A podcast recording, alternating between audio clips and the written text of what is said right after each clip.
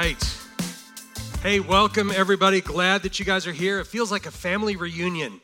Looking out and seeing a whole bunch of faces that I haven't seen in a while, it it does my heart good. So just thank you, those of you who are here in house, just for being here. It just feels so much more like home. And every little bit that we get closer to anything that feels like normal is helpful, right? It's it's so hard to have everything in our lives be turned upside down, which is why I'm even more excited than ever to share a word from thousands of years ago to help us feel like things can get back to normal, right?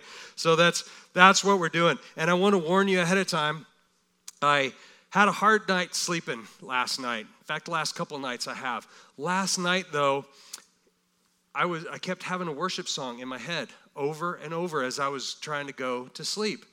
And the worship song kept going. It was like it was on a repeat track. And I found myself getting annoyed by it. Like, Lord, if you would just quit putting this worship song in my head, I could get some sleep. And then I started thinking, maybe he's trying to get through to me, knocking on my forehead. Like, you know what? Trust me, sleep is much less important than what I'm trying to get through to you right now. But that doesn't preclude the fact that in order to have energy for this, I had to have a Red Bull right before this service. So I want to apologize right now. Lord was speaking to me last night. He spoke to me through this message. I was excited enough about that. And now I'm on a Red Bull in addition to the coffee that I had when I woke up. So yay for me. And you guys get to... You guys get to bear the brunt of that. So if you're at home and you're watching, welcome. Glad that you guys are here. If you're watching us throughout the week on Facebook or YouTube, glad that you guys are taking the time to join us. It means so much to me. In-house is incredible. We have hundreds of people all over the country who are joining us online throughout the week, and it's just amazing what the devil intended for evil, God will use for good. Amen? We know that because people that have never even heard of this church or the way that we preach or the way that we do anything are now joining us online and getting to hear the gospel of Jesus spoken. Now, when we normally think of the gospel of Jesus, we think of Matthew, Mark, Luke, John, the gospels, right? The gospel of Jesus is woven throughout the Bible all the way back to the very first verse of the very first book in Genesis. Jesus is present through that. But sometimes we have to look a little deeper. If you just do a casual cursory reading of the Bible, sometimes you're going to miss so much of the fullness of it, which is why at this church we teach, and the burden that God has put on my heart is to teach the way that we do, which is take a scripture and let's really dig in. Rather than to teach topically or to find a subject, people are still hitting me up all the time. Why don't you do a message or a series on race relations? Why don't you do a message or a series on how to deal with covid nineteen and all the different things that are going on in the world? Well, I would counter that we are, because the Word of God is sufficient for everything that mankind has ever gone through and will ever go through. But here's the thing. Rather than to be spoon-fed, here's how you should feel about this, we have to be intentional about learning what the Word of God says and then letting that resonate in our hearts. Thousands of years ago in the Old Testament, before Jesus, when they had to consult how should we act, they just had the law. That's all they had was the law. And the law kept them safe to an extent. But there was so much more to it. When Jesus Christ came to give us freedom, in many ways, that freedom is so much harder than just following the law. Because if you said, give me a list of do's and don'ts, and I will do the best I can to do that, okay? Well, even then, we see how they more often than not failed in following that list of do's and don'ts. When Christ came, He came not to abolish that, but to fulfill it. And what that came with is not only a list of what we should do and how we should live our lives, but now we have the Holy Spirit in us saying, okay, I know you think you did that by the letter of the law, but where was your heart? And that's so much harder in so many ways. But what we're going to do now, we're going to go back and we're going to continue in our series. In fact, we're almost finished with it. Just got a few more weeks left. Our series is called Trey Asar, and Trey Asar is a Hebrew word that means the twelve. Okay, so if you haven't joined us in a while, you might go back and check out either on YouTube, Facebook, or through our website, and you can catch the previous messages in the series. Trey Asar, when we think of the twelve, especially from a New Testament uh, mindset, we might be thinking the twelve apostles. Oh, I know about the twelve apostles, but this is the twelve minor prophets. Okay, called Trey Asar. The minor prophets in the in the Old Testament scriptures. They're called minor not because of um, the importance of what they wrote, not because they were somehow a, a second tier, a minor league of prophets. Um, it wasn't anything like that. It's simply called minor because for the most part, they're more short and concise, the writings. Written to a specific person or, or people or nation for a specific reason. And they're put into Scripture because they are as applicable to our lives today as they were then. So that's why I think it's important to go back and see. Now, God truly ordained this because before all this COVID stuff broke out, he put on my heart to do a series on the minor prophets. And as we go through, we find that they address the things that we are going through today from all different angles, just as if it was being written today. And that's the way God works, and that's why I'm so excited to help uh, to help you see the fullness of this, and I hope I can do that. I'm going to go back and just do a little quick recap before we get into this into the teaching for today. A quick recap, and if you're new with us, what I like to do is take a scripture and go back and tell you, here's why this was written. Here's who it was written to. Here's what was going on in the world at the time. Because most of us know, and if you don't, I'm going to help you, context is everything. You can't simply read one scripture and say, that's my life verse. Okay? You need to understand it in the fullness of what it is because that can be twisted and turned. And out of context, the Word of God can be manipulated or just, if not even intentional, misspoken. And I want to make sure we have this right. So let's do a quick recap. Let's go back. Come with me, if you will. five thirty-eight B C, five hundred thirty-eight years before Christ. The nation of Israel has been essentially disbanded. They've been attacked and dispersed through all, all over the place. Now the nation of Judah, remember it's a divided kingdom. We have the northern kingdom, southern kingdom. Israel is the northern kingdom. Judah is the southern kingdom. So we have northern, southern. The southern kingdom, Judah, kind of thought for a while that maybe they had escaped some of this battles that were going on, and they thought maybe they were in the clear.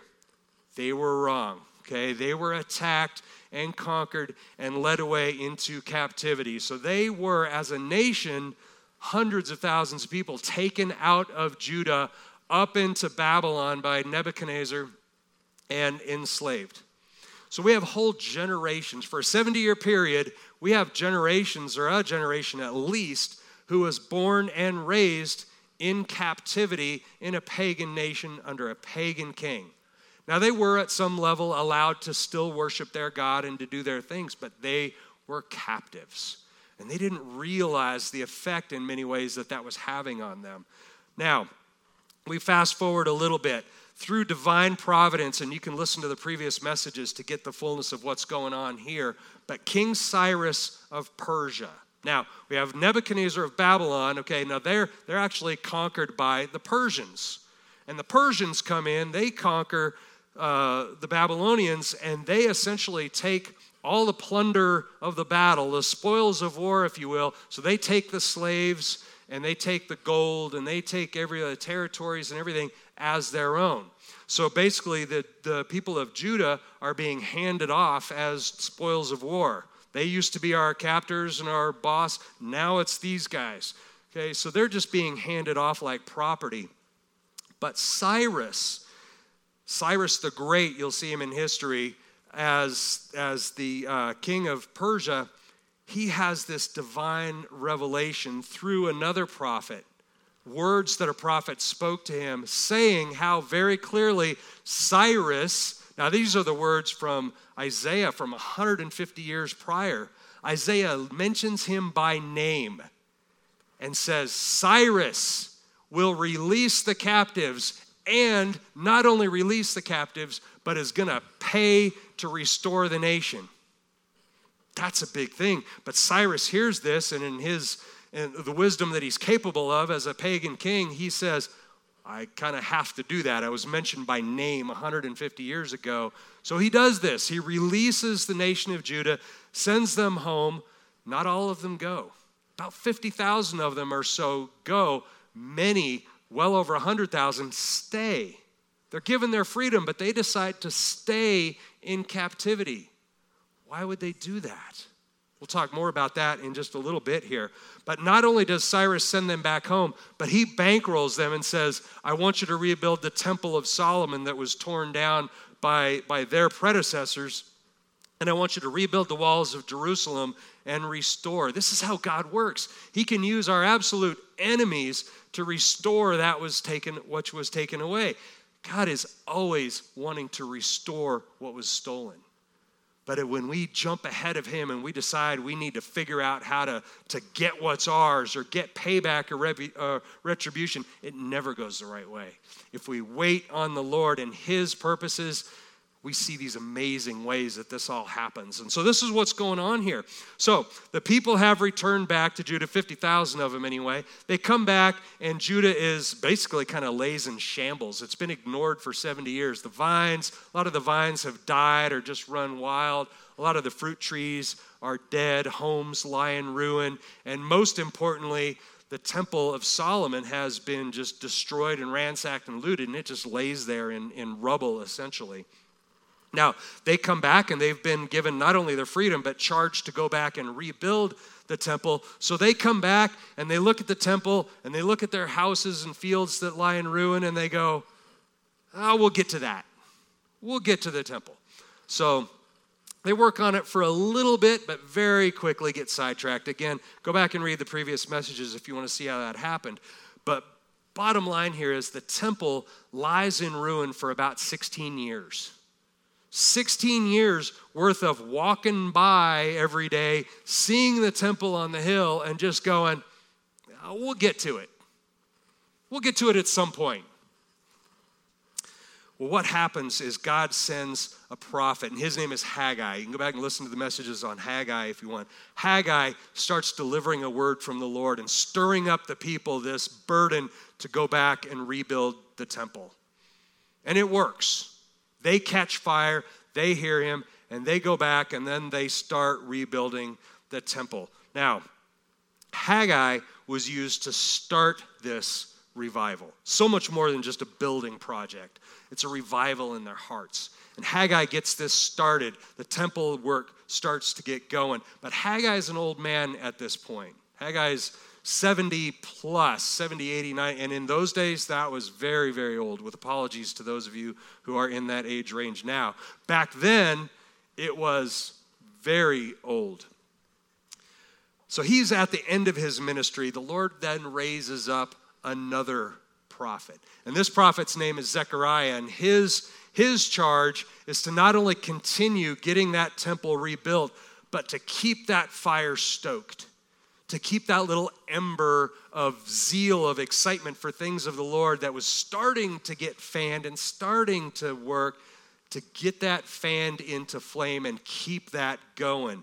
And part of what he's charged with is revealing the fullness of how just how cool what God is about to do really is. It's so much more than just, let's build a building so God can go live there. There's so much more to it, and this is what Zechariah has Uh, has in his heart and this burden that he's got to share with the people. So if you remember last week, last week uh, basically was kind of the introduction to all this, where he lays out really the reason that he's doing this. But I want to share this with you. Zechariah chapter one, verse three. Therefore say to them, thus says the Lord of hosts, return to me, declares the Lord of hosts, that I may return to you, says the Lord of hosts. A couple things you see about this. Says the Lord of hosts is three times. In one sentence, it says the Lord of hosts. That's got to be significant. But if we just take that out, therefore say to them, return to me that I may return to you.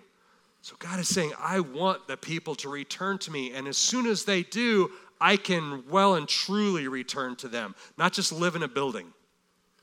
Now that phrase, Lord of hosts, we talked about it last week, but remember, Lord of hosts literally means commander of all armies. Okay, growing up, and when I first read that, I shared this last week, I always just thought, Lord of hosts, he's a he's the ultimate at hospitality. He's the ultimate host. That's what I thought Lord of hosts meant until I really studied this a while back. Lord of hosts literally means the commander of all armies, heavenly armies and earthly armies. Why is that significant? Because this prophet is telling them, hey, you know, the commander of the of the Persian armies, the commander of the Babylonian armies, the commander of the Assyrians, the Egyptians, the Moabites, everybody who is surrounding them, guess who their ultimate commander is? Your God is their commander. Can you imagine the mindset? You're going, well, then why did he allow them to do, if he's the commander, why did he allow them to come in? And it's this. God is going to turn that heat up in our lives as much as he needs to to get our attention. Back then, it was a whole nation that you needed to get their attention. But now it's individual more so than national. But God wants your attention. He wants your attention. He wants your heart. And he will do whatever he needs to do to get you away from your distractions and focused on where it needs to be, which is on him. So as we go into the rest of Zechariah here, remember I quoted John MacArthur, one of the theologians that I like last week. He's not perfect, but I like a lot of what he says. And he describes Zechariah this way. He says it's the most messianic, apocalyptic, and eschatological. There's all these really churchy words. You can throw them out in your next Bible study and feel smart. Messianic just means relating to Christ, okay? But he says it's the most messianic, apocalyptic, eschatological one in all of the New Testament. He says second only to Isaiah. I think it might be the most of all of them. Apocalyptic means study of the final events. In fact, the Greek word apocalypsis, where that comes from, translates as revelation. Where else do we see revelation? In the last book of the Bible, the revelation of Jesus Christ. So it's the most geared towards that, towards fulfill, fulfilling what we see in Revelation, and then eschatological, which just means the study of the of the final things, of the of the surrounding events and things leading up to the end, and those things that relate to the end. So, as we read this, this is what this means to us. As we read this and we study through this book of Zechariah, we need to do it through a lens of a coming Messiah. We need to realize that all the words in this, even more so than the rest of Scripture, it really points towards a coming Messiah. So when we read some of these things and we go, what's he trying to say there? We first and foremost have to think, how does this relate to Christ? And then that helps us to understand where he's going with the rest of this. So let's do that. We're going to divide this book into sections. I had been doing one book of the Minor Prophets each week. We're breaking this one into, into three, maybe four, because there's so much here. Not only is it one of the longer books in, in the Minor Prophets, but there's just so much depth. So what we're going to do right now is we're going to talk about the visions. Because after the introduction, he goes right into these visions that were given to him by the Lord. And so there's eight visions. We're going to just do four visions today. We'll do the other four next week, because there's so much richness and so much depth, there is no way that I could possibly even cover it. You think I teach fast normally? There is no way that we could do that. So we're going to divide it up. So let's get into it, the eight visions. First of all, here's a quick picture. I think this is a, a little picture. This is, uh, yeah, this is Zechariah. This is a painting from Michelangelo on the roof of the Sistine Chapel. So if you ever get a chance to go to the Sistine Chapel, you might have seen this. In fact, it's got all the prophets Uh, painted around there. But that's give or take what Zechariah looked like. Now in this, Zechariah is an old man. When we get into the later chapters of Zechariah, that's a more accurate description. As we see here, he's a very young man. He's at the beginning of his of his career as a prophet. He's probably in his twenties at this point when he delivers the, the words that we're going to see here today. Now, we're going into prophecies, as I said. It's, it's a prophetic vision that's been given to him. And they can come, prophecies can come in many, many ways. Prophecies can be delivered in an actual a word. You can hear a word. Here's what I have to say to you. It can be uh, an oracle. And an oracle, we see that word from time to time in Old Testament scripture, and it just means a burden. It means the burden that God has put a burden on your heart to share a certain idea. Now, burdens by nature are not necessarily, or oracles are not necessarily um, explicit. They don't say, do this because of this or this. It's more of an idea, and those things can be subject to human interpretation, and because of that, human error or misinterpretation. We see that a lot. The same thing happens with a prophetic dream or a vision. Now, a vision, um, in, in most cases, is a waking dream. You're awake and you see these visions. But sometimes a vision can come in the form of a, of a dream at night as you sleep, and that's what's happening here with Zechariah. But the bottom line is they're all subject to interpretation and therefore potentially error. And so in order to really get the fullness, we need to study what was said, what made its way into Scripture, and what that really means. It's very important that we that we look at that in depth. If you want to read some interesting Scripture about visions and prophecies, read First Kings. The ladies that are in the First Kings uh, Bible study that Pastor Gabe was talking about, read First Kings twenty-two. Really cool set of scriptures about some visions. Um, but we'll get going. We'll skip that for now. Read that if you if you have time or if you have a desire to. But here's a question. When I talk about potentially um, oracles, visions being subject to interpretation and thereby the error that potentially goes along with it, to me it raises the immediate question, why doesn't God just say what he means? Why doesn't he just, why, why does Jesus speak in parables? Why do we have visions and prophecies and different things that we have to interpret and figure out? Wouldn't it be much better if it just said, here it is, A, B, C, and there's no imagery and there's nothing to think? You ever think about that? I think about that all the time. If it wasn't for that, here's the reason. If it wasn't for that, I would have nothing to explain to you. So thank you, Lord, for, no. I would be I would be extremely happy if everything was just clear. But here's the problem. If it's clear, how many people read the instructions and go, I don't need that. I'll figure it out anyway. Right? Men, I'm speaking mostly to you, right? There's a whole instruction book. I'll figure it out. That's what we do with life. There's a whole instruction book. I'll just figure it out. We do that all the time. Most people, unfortunately, aren't really interested in the truth or the depth of the truth. They want to just be told. Just tell me what I got to do and when I need to do it. Tell me where to show up and what to say, and I'll just do it. Many, many teachers teach that way. Many churches are that way. And at a certain level, I think that's okay. Biblical ideas, here's here's how I think you should live your life, but I think it's so much more to go into the Scripture. And that being the case, Scripture takes some work. It's hard to just casually read it and get the depth, especially when we're talking about things that are all uh, prophetic and, and, and allegories and things like this. It's difficult. And here's the bottom line, really though, the truth of God is meant to be, more than anything else, understood spiritually.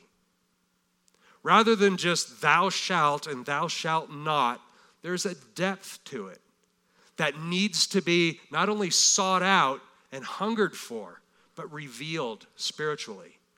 And so just a casual cursory reading, you'll get something out of it, but there's a depth that we don't get unless we're looking for it, unless we're trying to like, what did he mean when he said faith is like a mustard seed? What does that really mean?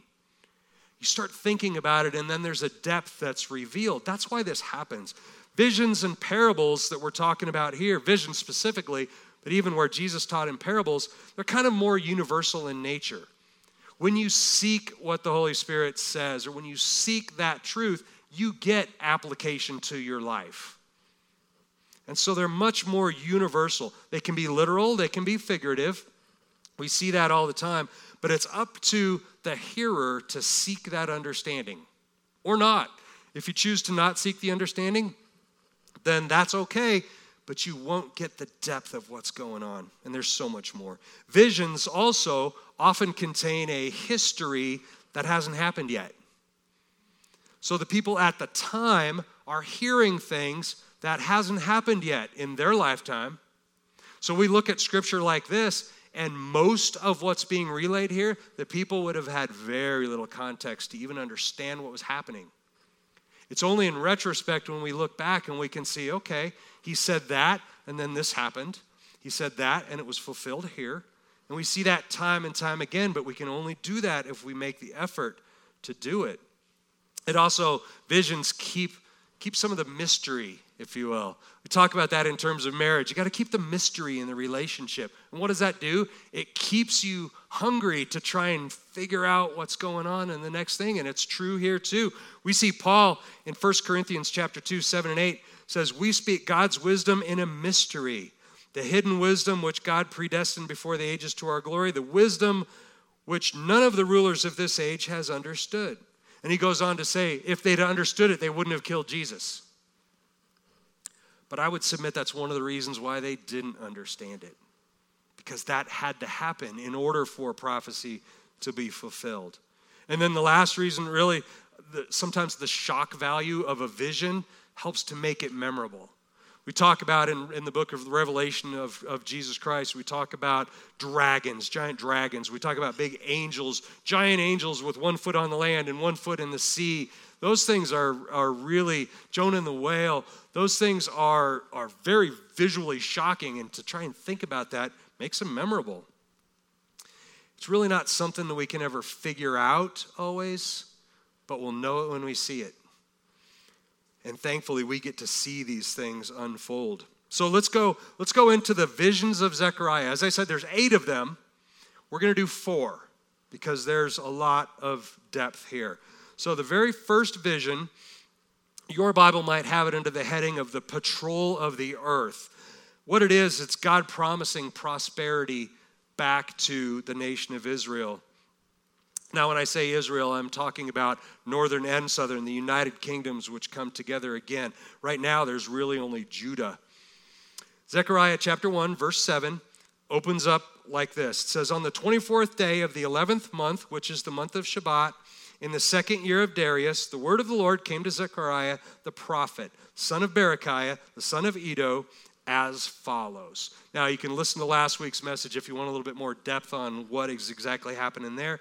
But this time frame translates to about five nineteen B C. It's about three months after Zechariah said, spoke his first words of prophecy. So the temple construction is still going on, and he gets this vision. The vision is here, Zechariah chapter one, verse eight. I saw at night, meaning it's a dream, tells us that right off the bat, and behold, a man was riding on a red horse, and he was standing among the myrtle trees which were in the ravine, with red, sorrel, and white horses behind him. Okay, so a lot of vision, a lot of imagery and things going on there. First of all, the myrtle trees. Myrtle trees are a common symbol, at least in that culture, of restoration, abundance, and blessing. We have, I think we have an image of a myrtle tree. Imagine a whole orchard full of those. These flowers, it's not a great picture, but the flowers, big, giant, white, pristine-looking flowers. It's, they're absolutely beautiful, that grow in that area. Myrtle trees are also associated with one of their festivals that they had. We call it the Feast of Tabernacles, or it was called the Festival of Booths, or the Feast of Booths sometimes. Um, it's all the same thing. It's a seven-day festival that happens in October. A lot of, of uh, Jewish community, a lot of Christian communities will, will celebrate that. And what that means is just an annual reminder to God's people that the temple was now among them, and that God would be among them and protect them. It's a reminder of the covenant, but it's more so than that. It's a foreshadow of the temple being in us. So moving on here, Zechariah chapter one, verses nine through eleven. I'll read this one to you. If you have your Bible, follow along. Uh, otherwise, if you don't, I'll just read these to you. Then I said, my Lord, what are these? First of all, I love it when they ask that question, because then they're going to explain what the imagery means. Takes a lot of the guesswork out of it for us. Then I said, my Lord, what are these? And the angel who was speaking with me said to me, I will show you what these are. And the man who was standing among the myrtle trees answered and said, these are those whom the Lord sent to patrol the earth. So they answered the angel of the Lord who was standing amongst the myrtle trees and said, we have patrolled the earth, and behold, all the earth is peaceful and quiet. So by looking at this imagery, we have four horses, four riders, four angelic riders on the horses, and three of them are behind, which means in a subservient position. So the first one speaking is their leader. They are, they are, they are a lower tier down from him. So most likely that one speaking is Michael. Scripture doesn't say that explicitly. We can infer that because we see it later in Revelation. So it's probably Michael is one of these four horsemen. But the rest of them we see as the four horsemen of what we call the four horsemen of the apocalypse, which you read about. If you want to read Revelation chapter six, it describes them in more detail. But they're at one end of things, and here we are at an earlier at an earlier time frame. These four horsemen have been roaming the earth, and they report back and they say all is peaceful. And we know from history that not all was peaceful on the earth, right? There was constantly stuff going on. They're referring more to spiritual battles in the heavenly realms. Things are quiet right now. In fact, it was a time of relative peace. The, all the enemies of Judah, they were kind of in a lull of fighting. There wasn't a lot of battle going on. They were kind of fat and happy and enjoying the fruits of their, of their plunder, of their spoils. So it was relatively quiet. The people in Judah, though, would look out, and their life was hard. They were replanting, rebuilding, trying to remake their nation into everything that, that it used to be, and it's hard work. Supplies are short. They're getting harassed by their neighbors. It's not an easy life, and a lot of them are starting to say, why did we ever leave? Why didn't we stay with all those who, the ones who stayed in captivity were the smart ones because they've got plenty. They're not at war anymore. They're sure they're, they're servants and sure they're captive, but they enjoy a better life than we do in our freedom. So they're starting to have these second second guess uh, their choices and some doubts. How often do we do that? We do that all the time. The second, that's the first prophetic vision. Let's go into the second one. The second one, my Bible titles it, The Four Horns and the Four Craftsmen. Lots of imagery here. Let's talk about it. Zechariah chapter one, verses eighteen, nineteen. Then I lifted up my eyes, and I looked, and behold, there were four horns. So I said to the angel who was speaking to me, what are these? And he answered me, these are the horns with horns which have scattered Judah, Israel, and Jerusalem. Horns, very common at that time and all throughout Scripture as imagery regarding a nation or, or a leader of a nation, right? It, it, it, it points to a national power, kings, leaders. Probably in this case, the four it's referring to are uh, Egypt, Assyria, Babylon, and then uh, and then Persia. And there's more to come. There's going to be a constant string of them, as we know from history. So that's what the four horns are, symbolizes these four nations and kings, four authorities, so to speak. Zechariah chapter one, twenty, twenty-one says, then the Lord showed me four craftsmen. I said, what are these coming to do? And he said, these are the horns which have scattered Judah so that no man lifts up his head. Meaning they they mope around. They're, it's bad. It's a rough time for them, right? They don't even lift up their head. But these craftsmen have come to terrify them, to throw down the horns of the nations, who I have lifted up their horns against the land of Judah in order to scatter it. What this means, again, a lot of imagery there. This points to the fact that the Lord is the commander of heavenly hosts, and he has scattered. He has lifted up these armies to scatter the people of Judah in order to refocus and reset their brains. But the idea of craftsmen, we're talking about stone workers, metal workers, woodworkers, and what they were doing. They would build weapons. They would build spears. They would build swords. They would build catapults and different things like that. And the idea is that each one would provide a little bit of just pounding on their neighbors, on their enemies, these horns, in order to Cast them aside. Conquer them and cast them aside. In other words, the Lord was done with them. Their time was finished. Each one of these horns overthrowing the next. And we see that where we have Egypt came in, and then they are quickly conquered by um, the Assyrians. And then the Assyrians, who thought that they were the be-all, end-all power, they're conquered by the Babylonians. Babylonians, same thing. Nobody can touch us. And then the Persians come in, and it's just a cycle that goes on and on and on. And this is what he's talking about here. Those enemies of, of Israel and of Judah, God will use them to accomplish his purposes. But make no mistake, they are still enemies. And when he's finished, they're gone. Third prophetic vision here. It's called, it's titled in mine, Man with a Measuring Line. Now, it's about the restoration of Jerusalem itself. Zechariah chapter two, verse one. Then I lifted up my eyes and looked, and behold, there was a man with a measuring line in his hands. Now, many theologians, and I tend to agree, that this man is probably Jesus himself. And he's got a measuring line. A measuring line was a way that they surveyed back then, okay? They didn't have all the sights and scopes like we do now. They either had a measuring rod, which was a stick that was of a known length, and they would use that to mark out the territories, whether they're individual plots of land or the nation, and a line then was much longer, better suited for large areas, and a measuring line was used for that, okay? That's what this is. If you want...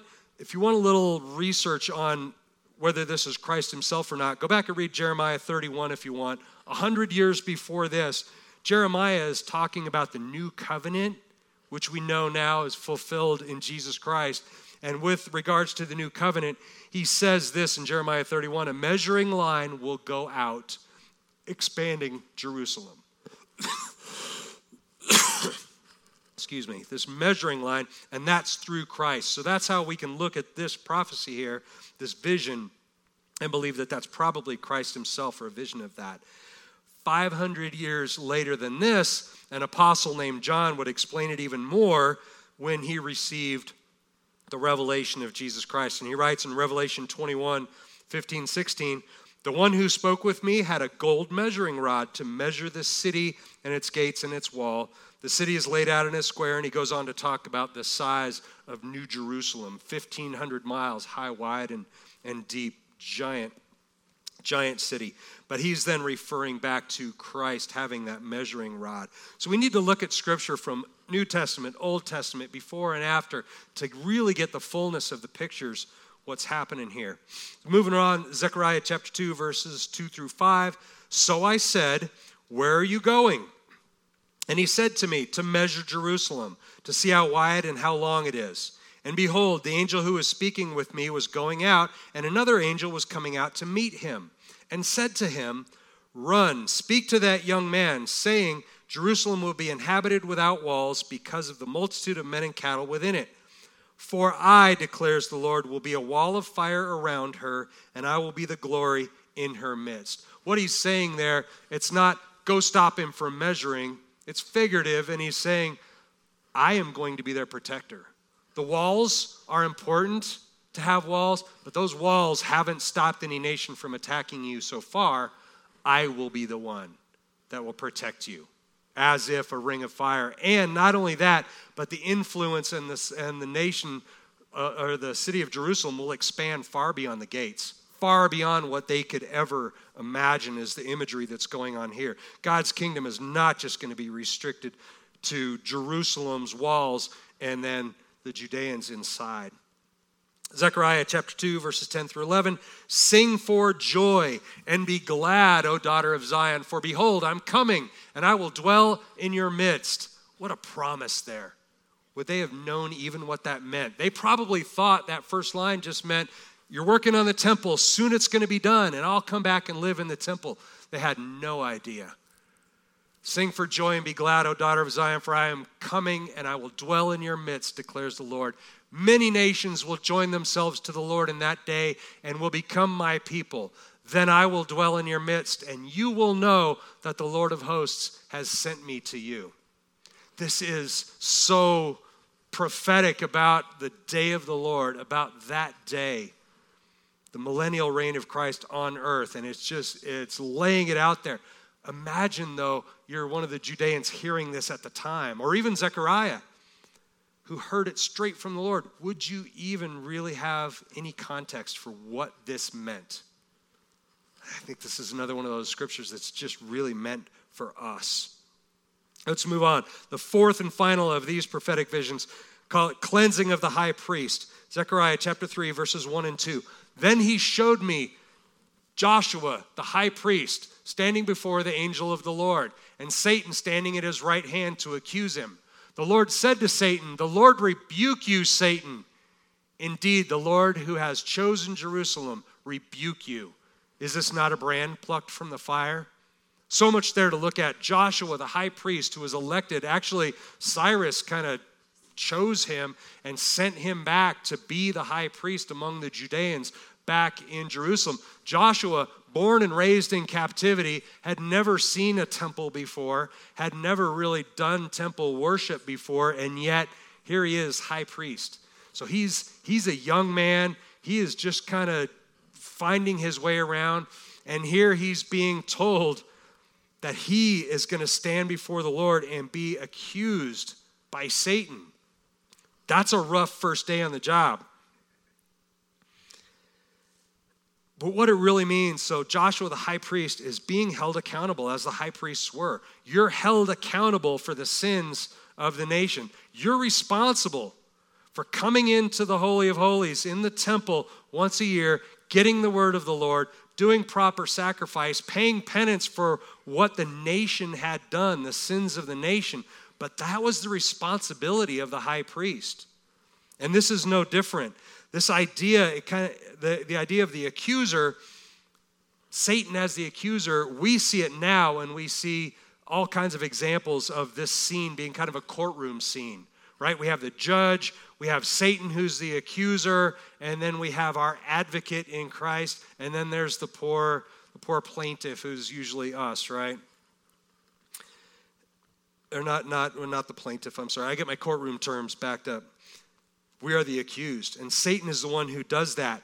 But it's not a commonplace idea at this point. It's being introduced here, though, as really kind of the first courtroom scene. If we look forward into Revelation, Revelation twelve ten, then I heard a loud voice in heaven saying, "Now the salvation and the power and the kingdom of our God and the authority of Christ have come, for the accuser of our brethren has been thrown down. He accuses them before our God day and night."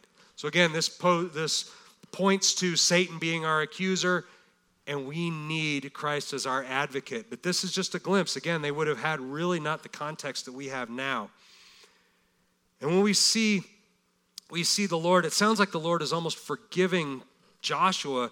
He's not. He's not forgiving him. He's not making an excuse for his failures, but he is saying, I have chosen him, and I have chosen this nation for a purpose and for a time.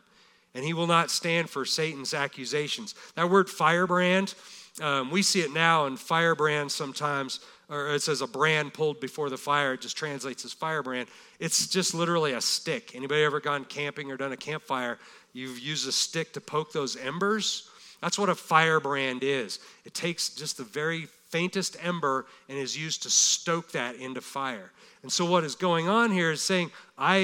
the Lord has chosen Joshua to be that instrument that's going to stir up this fire. And so the Lord saves him from that very fire in order to use him to continue to stoke those flames. Zechariah chapter three, uh, verses three and four.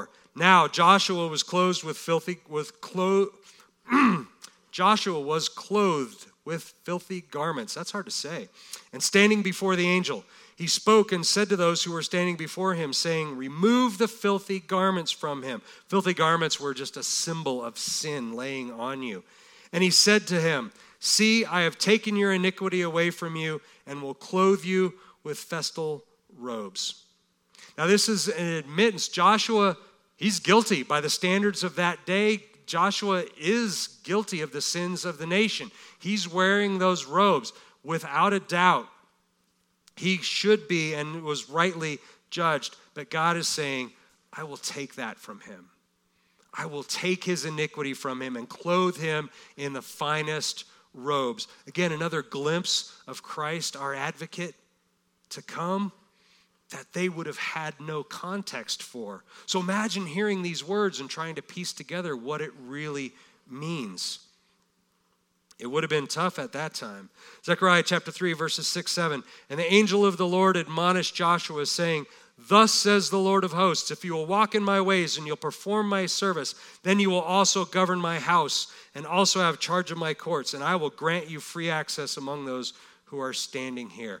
There's a lot going on there too, but just briefly, it's it, those of you who are into computers and programming, it's a classic if-then. If that happens, then this.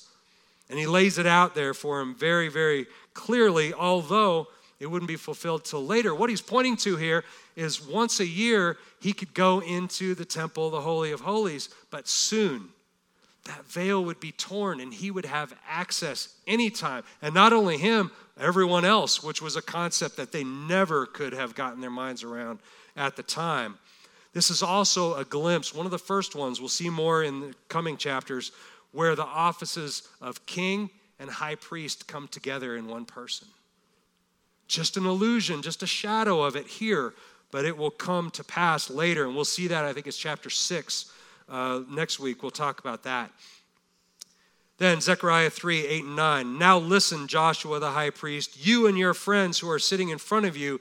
Indeed, they are men who are a symbol. For behold, I'm going to bring in my servant, the branch. For behold, the stone that I have set before Joshua, on one stone are seven eyes. Behold, I will engrave an inscription on it, declares the Lord of hosts, and I will remove the iniquity of the land in that day. Again, very clearly pointing to Christ. There's so much, so much symbolism going on here.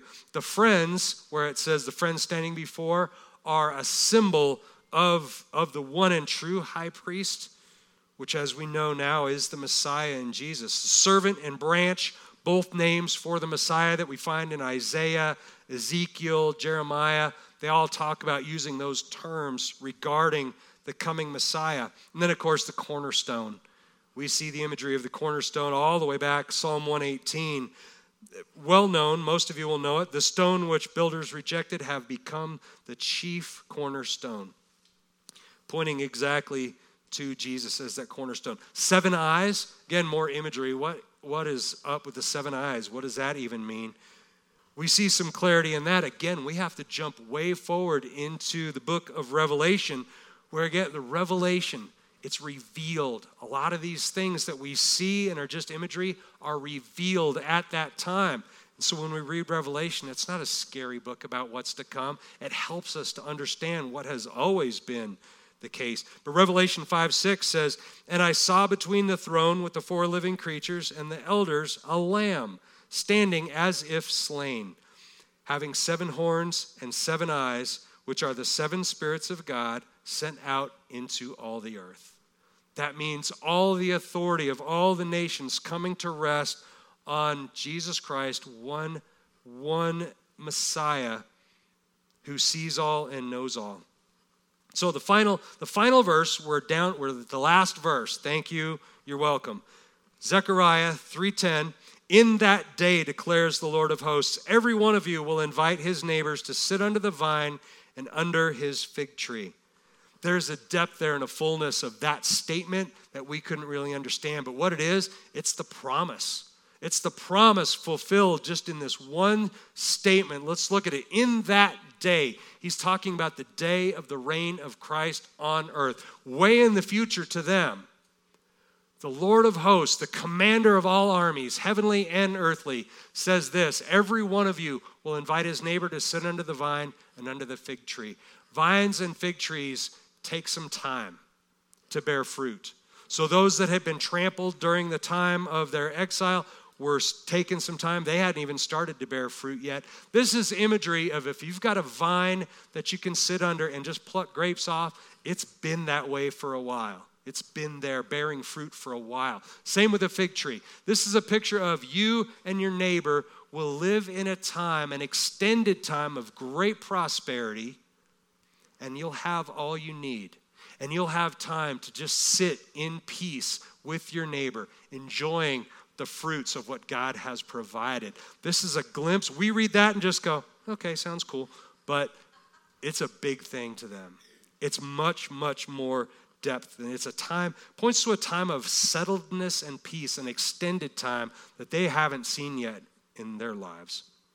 So, going to wrap this up. Here's our conclusion. So a lot of these visions, we have to remember, a lot of these visions and prophecies were not even for them. They were spoken to a prophet, given to the people, but the people had no context of what most of it meant. But we do. We can look back now and all of the prophecies, all of the visions, all of the promises of God that were to, in the timeline, have been fulfilled by now, have been.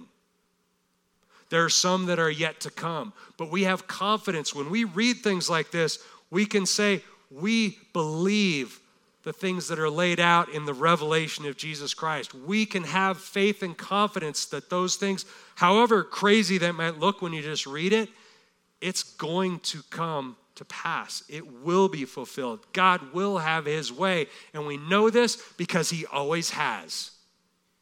And just because we can't see it now, maybe, they couldn't see it there either.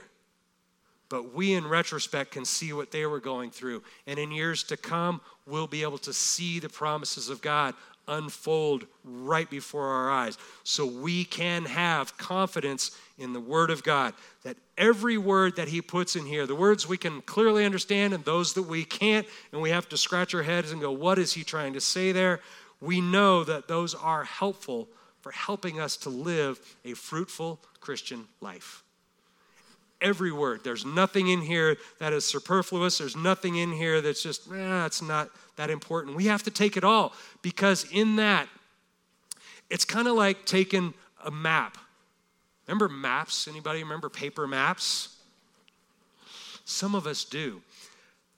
If you only had a map, you unfolded it and you looked at it, and all it had was one north-south highway and one east-west highway, okay?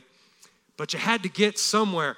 It would be marginally helpful, maybe, but it wouldn't help you navigate everything that you would go through. Only the fullness of the word. So if you're just looking at one life verse, as people like to say, this is what I guide my life by, I would say there's nothing wrong with that on the surface, but there needs to be more. And it's the fullness of the scripture, Old Testament and New, that helps us to navigate what this earth and this life throw at us with any kind of confidence. Every situation that life throws at us, we can navigate using the word. Now, prior to the coming of the Holy Spirit, all we had was just the law. That's all they had, a list of do's and don'ts. Do this, don't do this. And it was marginally helpful. But the fullness of it did not come until the sacrifice of Jesus. The law was imperfect, it was incomplete, and it was nearly impossible to follow. Through the sacrifice of Jesus now, we're no longer condemned by the law, but set free by it. But how many of you would rather have a list of do's and don'ts and just say, if I do this, I'm okay. If I don't do this, I'm okay. Many of us just want to, just tell me what to do and what not to do. Jesus came not to abolish that, but to fulfill it, which means, you can read between the lines, make it harder. So you can't just say, but I didn't do this. You didn't do it, but where was your heart? That's so much more important, and there's so much more depth. So that freedom that Christ comes to bring brings with it a responsibility. And that responsibility is not one that as Christians we should take lightly. In fact, I found a quote. It's a common quote. Many of you will recognize it. The origin is kind of disputed. Different people taking some credit for it. At its root, it comes from John one thirty-one, where it says, the truth will set you free. Remember Jesus said, the truth will set you free. Here's the quote. True freedom is not the liberty to do anything we please, but the liberty to do what we ought. And this is genuine liberty, because doing what we ought has now become most pleasing to us. That means with the Holy Spirit in your heart, doing the right thing, what we ought, not just what the law says, but doing what we ought now becomes pleasing to us. We're no longer under the law, but we are free. And with that comes the responsibility to seek the Holy Spirit, the gift that we have been given that they didn't have then. We have thousands of years of retrospect and the gift of the Holy Spirit. There is no excuse for a Christian to not be able to navigate this life in a godly way, reflecting who our Lord and Savior is. If you have ever said the words, "This may lose me friends, and if it does, I don't care, but I have to speak the truth," I would submit if you've made that statement, you've read this wrong. Because speaking the truth should not lose your friends. Speaking the truth should not be hateful or hurtful or judgmental. The truth brings life. So I think we should examine what we say through that. Is it liberty to do anything we please or to do what we ought? Let's pray. Heavenly Father, we just thank you, Lord, that you left your word for us thousands of years ago, and those words are illuminated by the Holy Spirit. They literally jump off the page into our hearts to help us navigate this life that we have to go through. These trials and troubles and situations that we face today are nothing new, Lord. You've foreseen them thousands of years ago, and you gave us the roadmap. So, Lord, we just repent right now of not seeking your guidance on everything that comes our way. Anything that we have said or done that does not bring life and does not reflect the glory of who you are, Father, we repent of missing the mark. And we just pray now that you come and just show us how we are to take a teaching like this, how we are to take scripture like this and apply it to our lives. We want the responsibility that comes with the freedom that Jesus paid that price so dearly for us. Father, we accept who you are, and we love you, and we praise you in Jesus' name. Amen.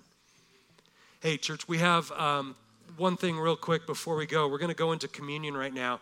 We have, we're kind of re-instituting our prayer ministry. It's always been there, but we have people again who are live here, who are going to be in the back of the sanctuary. If you need prayer, go find one of them, and they'll pray with you. If it's too loud in here, we can step outside or move around. You can do that. If you're online, you can email prayer at discover community dot church. Leave that prayer request, and we'll share that with our prayer te- our prayer team.